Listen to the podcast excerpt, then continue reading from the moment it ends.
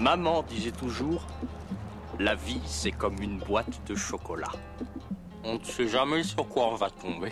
La première règle du Fight Club est il est interdit de parler du Fight Club. You talking to me? You talking to me? Because baby, I'm not good enough. Yesterday is history. Tomorrow is a mystery, but today is a gift. That is Bonjour à toutes et à tous, bienvenue dans Un film pour dimanche, le podcast qui vous recommande un film tous les dimanches. Alors pour ce troisième épisode, euh, on va parler de Lost in Translation, réalisé par Sofia Coppola et sorti en 2003. Alors comme d'habitude, avant de s'intéresser au film en lui-même, on va voir qui est Sofia Coppola. Alors déjà, le nom Coppola, ça vous dit quelque chose peut-être? Parce que dans l'industrie du cinéma, c'est un nom qui est très important. Sofia, c'est la fille de l'immense réalisateur Francis Ford Coppola, qui a notamment réalisé euh, Apocalypse Now, euh, les trois films Le Parrain, ou encore Dracula. Mais plus que simplement son père, c'est aussi la cousine de Nicolas Cage, euh, la cousine de Roman Coppola, ou encore la cousine de Jason, de Jason Schwartzman, pardon. S'il est, euh, disons, important de mentionner sa famille, c'est parce que Sofia Coppola a débuté sa carrière en jouant dans les films de son père, d'abord en tant que nourrisson dans Le Parrain, puis en tant que fille d'Al Pacino dans Le Parrain 3, rôle pour lequel elle a été énormément critiquée à l'époque, elle a même obtenu le Razzie Award de la pire actrice. Alors le Razzie Award, si vous ne connaissez pas, c'est en quelque sorte euh, l'inverse de l'Oscar, c'est-à-dire c'est une cérémonie tous les ans qui récompense le pire du cinéma américain. Euh, mais pour Sofia Coppola, du coup, j'ai l'impression qu'il est quand même plus intéressant de parler de sa carrière de réalisatrice.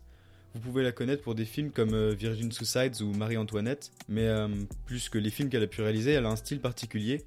Sofia Coppola, elle a longtemps été réputée comme une réalisatrice filmant l'ennui. Et c'est, selon moi, ce qui la caractérise le mieux, une ambition de filmer des personnes qui sont perdues, qui sont assez solitaires.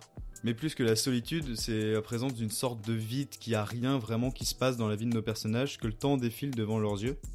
Un ennui qui lui a parfois été reproché par des critiques, certaines personnes déclarant que lors de ses derniers films, donc après euh, 2005-2006, elle faisait pas que filmer l'ennui, mais qu'elle faisait des films qui étaient ennuyants, où il n'y avait pas grand chose qui se passait et que sa démarche de filmer l'ennui devenait juste répétitive et pas très intéressante.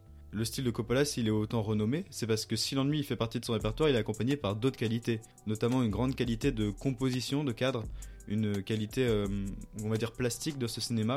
Euh, les cadres de Sofia Coppola sont toujours parfaitement construits et fourmillent de détails. C'est pour ça justement que avant euh, 2010, il est difficile de parler de films ennuyeux. Si l'action n'est pas ce qui se passe dans le scénario, c'est parce que c'est à l'intérieur du cadre que l'on doit regarder. Et c'est là une des règles du cinéma de Coppola, selon moi. C'est pas parce que tout le monde ne court pas dans tous les sens qu'il se passe rien à l'écran. Mais revenons du coup au film d'aujourd'hui, euh, Lost in Translation. Si on regarde le synopsis qu'on peut trouver sur internet, on nous dit que Bob Harris, qui est un acteur sur le déclin, se rend à Tokyo pour tourner un spot publicitaire. Il a conscience qu'il se trompe et qu'il devrait être euh, avec sa famille, jouer au théâtre ou encore chercher un rôle dans un film, mais il a besoin d'argent.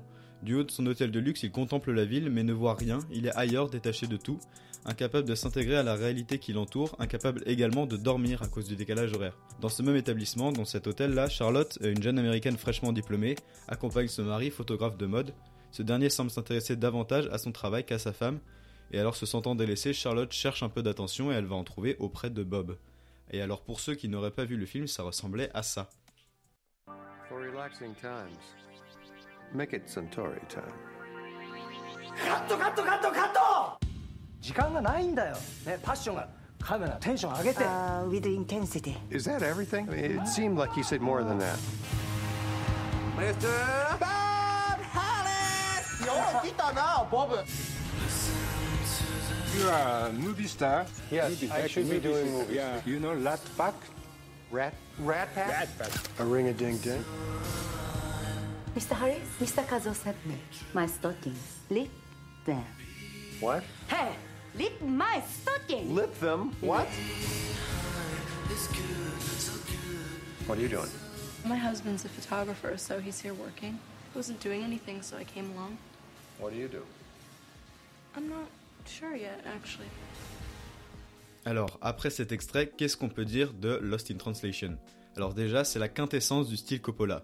D'ailleurs, si vous accrochez pas à Lost in Translation, il y a peu de chances que vous aimiez le reste de sa carrière. Mais le premier élément qui attrape l'œil, c'est sa façon de filmer Tokyo, la ville où se déroule l'action.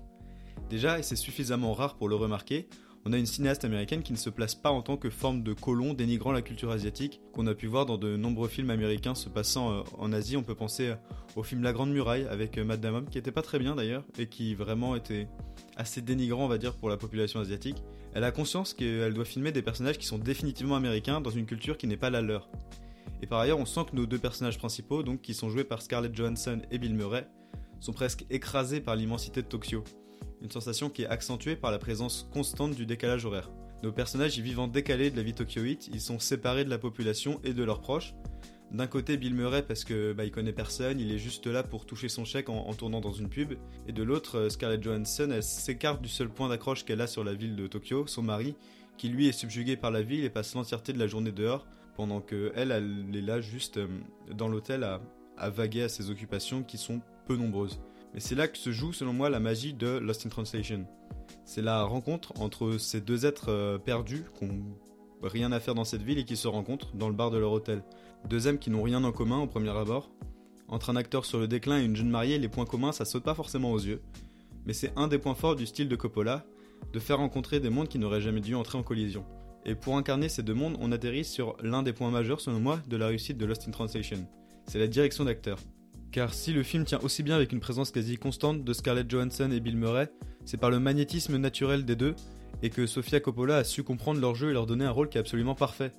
D'ailleurs, pour ceux qui ne connaissent Scarlett Johansson que par les films Marvel, Lost in Translation montre qu'elle a une palette de jeux qui est beaucoup plus large que dans des films comme Avengers. Elle est beaucoup plus proche de rôles comme celui qu'elle tenait dans Marriage Story par exemple de Noah Baumbach qui est sorti en 2019 si je me trompe pas. Murray de son côté, lui, tient parfaitement un rôle euh, d'acteur un peu vieillissant, nonchalant, désabusé, qui tient à peu près depuis 30 ans, parce que j'ai l'impression que ça fait 30 ans qu'il joue un acteur de 60 ans. Une performance donc qui est assez immense, je trouve, en tout cas tout en nuance, et un casting qui était idéal, puisque je vois pas vraiment quels autres acteurs auraient pu incarner ces rôles-là. Dernier point sur lequel j'aimerais revenir, c'est sur un point essentiel pour moi du cinéma de Sofia Coppola, c'est euh, le traitement de la lumière et de la musique. Alors le directeur de la photographie, euh, ici c'est Lance Accord, qui a aussi travaillé sur le premier film de Sofia Coppola qui s'appelait Leak the Star. Euh, juste Petit rappel, la photographie, c'est en quelque sorte le cadrage et la lumière sur les films. On appelle ça la photographie. Il n'y a, pas de, a pas de raison particulière de pourquoi ça s'appelle comme ça. Mais donc c'est tout ce qui est traitement justement de la colorimétrie, de la lumière, de... Souvent le directeur de la photographie est aussi celui qui se place derrière la caméra, celui qui filme. Le réalisateur il compose les plans mais c'est pas lui souvent qui est derrière la caméra. Et du coup pourquoi on parle de la photographie dans ce film là C'est parce qu'on passe la plupart des journées euh, dans les hôtels et que la lumière naturelle elle est comme coincée derrière les fenêtres, comme si nos personnages euh, principaux étaient privés de cette lumière là. Mais par contre, s'ils sont privés de la lumière du jour, on a le droit à un nombre assez important de scènes de nuit, où on a l'utilisation de néons qui sont omniprésents, où la lumière vient presque exclusivement des enseignes, des magasins, des phares de voitures, etc. Tout ce qui est une lumière artificielle. Et euh, de l'autre côté, la musique, elle, elle joue un rôle d'accompagnateur tout au long du récit, si on accepte une courte scène euh, de karaoké où évidemment bah, c'est un karaoké donc la musique elle prend beaucoup plus de place. Euh, la musique d'ailleurs apprend une partie de la culture américaine, une partie de la culture japonaise et donc ça nous permet d'avoir un rendu qui est conforme à l'ambition du film, c'est-à-dire de montrer ces Américains perdus dans une ville, euh, dans une ville japonaise. Mais je vais m'arrêter là-dessus pour éviter de trop en dire et que vous ayez plus rien à découvrir si vous souhaitez regarder le film et que de toute façon l'analyse n'a pas le but d'être le plus poussé, etc. Si vous souhaitez découvrir Lost in Translation, il est actuellement disponible sur la plateforme de France Télévisions. Il est également aussi disponible sur euh, la plateforme de MyCanal et il est en achat sur d'autres plateformes de vidéos où vous pouvez le louer, l'acheter, euh, etc. Et évidemment, toujours, il est disponible au format physique, DVD, Blu-ray. Euh, je crois pas qu'il y ait de VHS, mais de toute façon, est-ce que vous avez encore des lecteurs VHS Et donc, c'est ainsi que se termine ce troisième épisode, donc sur Lost in Translation. Je vous invite à vous abonner au podcast, à le noter, si vous appréciez, à le commenter, etc. Et aussi aller découvrir le compte Instagram qui sera dans la description du podcast, où vous pourrez découvrir une recommandation de film par jour, en plus du podcast hebdomadaire. Si vous avez un film que vous avez envie de découvrir, pourquoi pas, mais pourquoi pas vous laisser tenter par ça. Et donc c'est ainsi que se termine cet épisode, et moi je vous dis à la semaine prochaine pour un nouveau film. Oh, and in case I don't see you, good afternoon, good evening, and good night.